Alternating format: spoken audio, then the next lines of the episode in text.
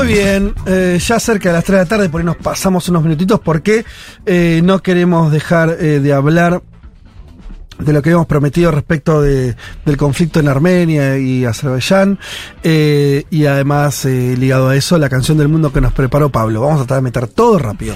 Violet, todo tuyo. Bueno, vamos porque esta semana eh, la noticia fue que Armenia y Azerbaiyán aceptaron la mediación de la Unión Europea para uh-huh. el conflicto en relación al enclave de...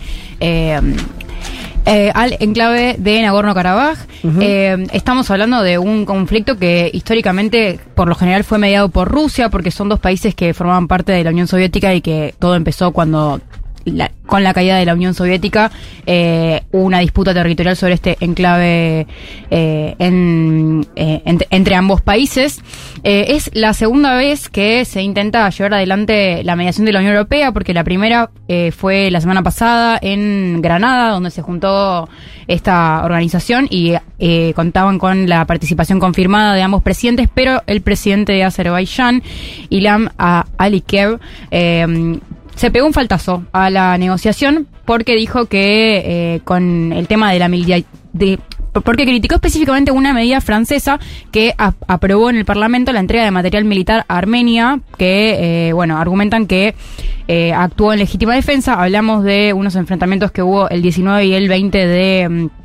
del pasado septiembre en, en este territorio a partir de... Eh, a partir de la de ataques relámpagos de Azerbaiyán eh, que que bueno que que avanza, busca avanzar sobre este territorio que tiene una población mayoritariamente armenia, que ellos a través de los últimos años fueron eh, corriendo y que generaron la movilización de eh, miles de personas. O sea, básicamente tenías Azerbaiyán, un país eh, importante con cierta fortaleza más que Armenia, corriendo sí. eh, este territorio eh, o queriendo reconquistar este territorio eh, que, que estaba en disputa. Efectivamente.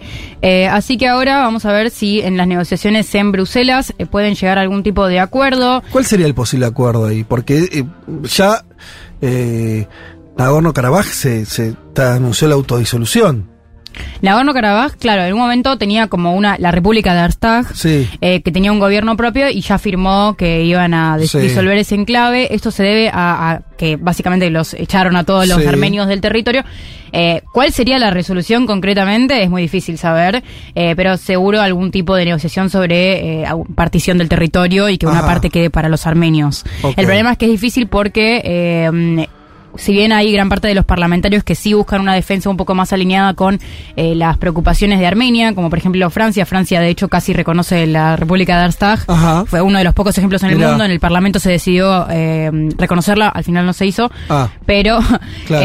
eh, pero hay varios parlamentarios de la Unión Europea que pedían eh, que la Unión Europea como bloque tenga una, digamos, te, digamos sanciones a Azerbaiyán y tome mm. una posición más partidaria a Armenia, pero esto es muy complicado porque hay un... acuerdo de gas firmado entre Azerbaiyán y la Unión Europea que surgió como respuesta a la necesidad de Estados claro. Unidos de cortar eh, la dependencia con el gas ruso. Así que bueno, eso es un poco un pantallazo. Claro, de... muy rápido. Una, hay una cosa que hay que decir. Eh, para que entendamos la densidad, hay zonas del mundo que son un quilombo y que por distintas razones históricas eso no, no baja. Entre... el territorio de Israel, lo acabo de googlear, y Armenia, hay mil doscientos kilómetros. Es la misma distancia que hay, no sé, de acá a Bariloche. A Misiones. A ba- no, menos. Bariloche es un poco más. Bariloche son mil seiscientos. Misiones. Misiones. Sí, no sé. Digo, es, eh, y tenés, está, estamos hablando de dos lugares donde hay conflicto armado. Sí, y hay una también eh, un factor étnico muy fuerte en Armenia y Azerbaiyán, porque bueno, la, la cuestión se juega entre árabes y musulmanes, siendo los Azerbaiyán, o sea, la población de Azerbaiyán, los azeríes, eh, musulmanes, y eh, la población de Armenia, árabes. Armenia, otra comunidad importante en Argentina. Así de armenios. Eh, y que en este caso denuncia limpieza étnica, en, o sea, esa es la denuncia contra el gobierno de Azerbaiyán. Nos vamos de esto y también casi irá el programa. Eh, haciendo honor a lo que nos preparó Pablo treinta, eh, él quería hablar hoy de System of a Down. Que nos viene al pelo para Armenia y Azerbaiyán. Exactamente, es una de las primeras eh, canciones del... Eh, bueno, ese es el, el, el, el nombre de la banda. Eh, la canción es Lonely Day.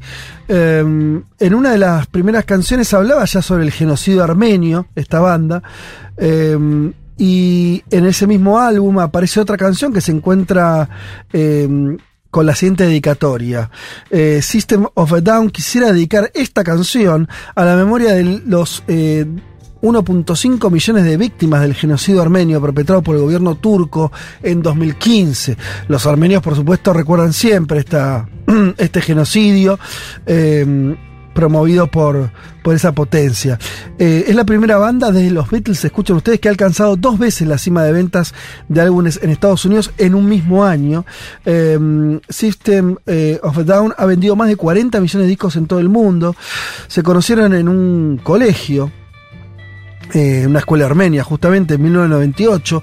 La banda sacó al mercado su primer álbum de estudio eh, en ese momento. Realizaron una larga gira abriendo conciertos eh, para bandas emblemáticas como Metallica, por ejemplo. Son conocidos por realizar canciones en cuyas letras se manifiesta tanto el maltrato infantil, la violencia, la guerra, el machismo, el predominio del consumismo en la sociedad y otras desigualdades sociales. Ante las elecciones norteamericanas se sacaron chispas. El cantante de System of a Down, Serj eh, Tankian, habló sobre su relación con el baterista de su banda durante una entrevista con Forbes sobre la crisis actual de su patria cultural, de Armenia, entre otras cuestiones. Cuando se le preguntó si es frustrante para él comprobar que eh, su compañero de banda apoya a Trump, eh, eh, afirmó que es mi cuñado y mi baterista. ¿Es frustrante ser políticamente opuesto a tu propio baterista? No sé. ¿Y a tu cuñado? Y ahí sí.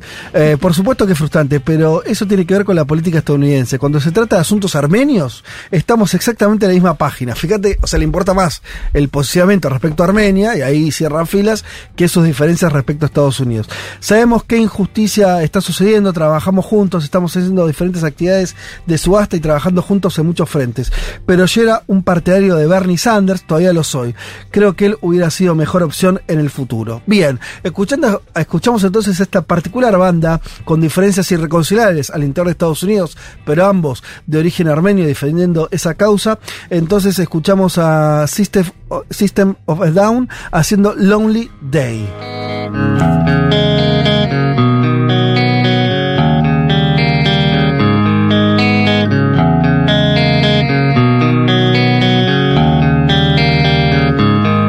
Such a lonely day, mine, the most loneliest day of my life. Such a lonely day should be banned. It's a day that I can't stand.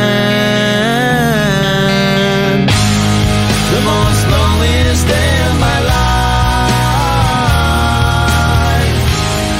The most loneliest day. Such a lonely day shouldn't exist. It's a day that I'll never miss. Such a lonely day, and it's mine. The most loneliest day of my life. And if you go, oh,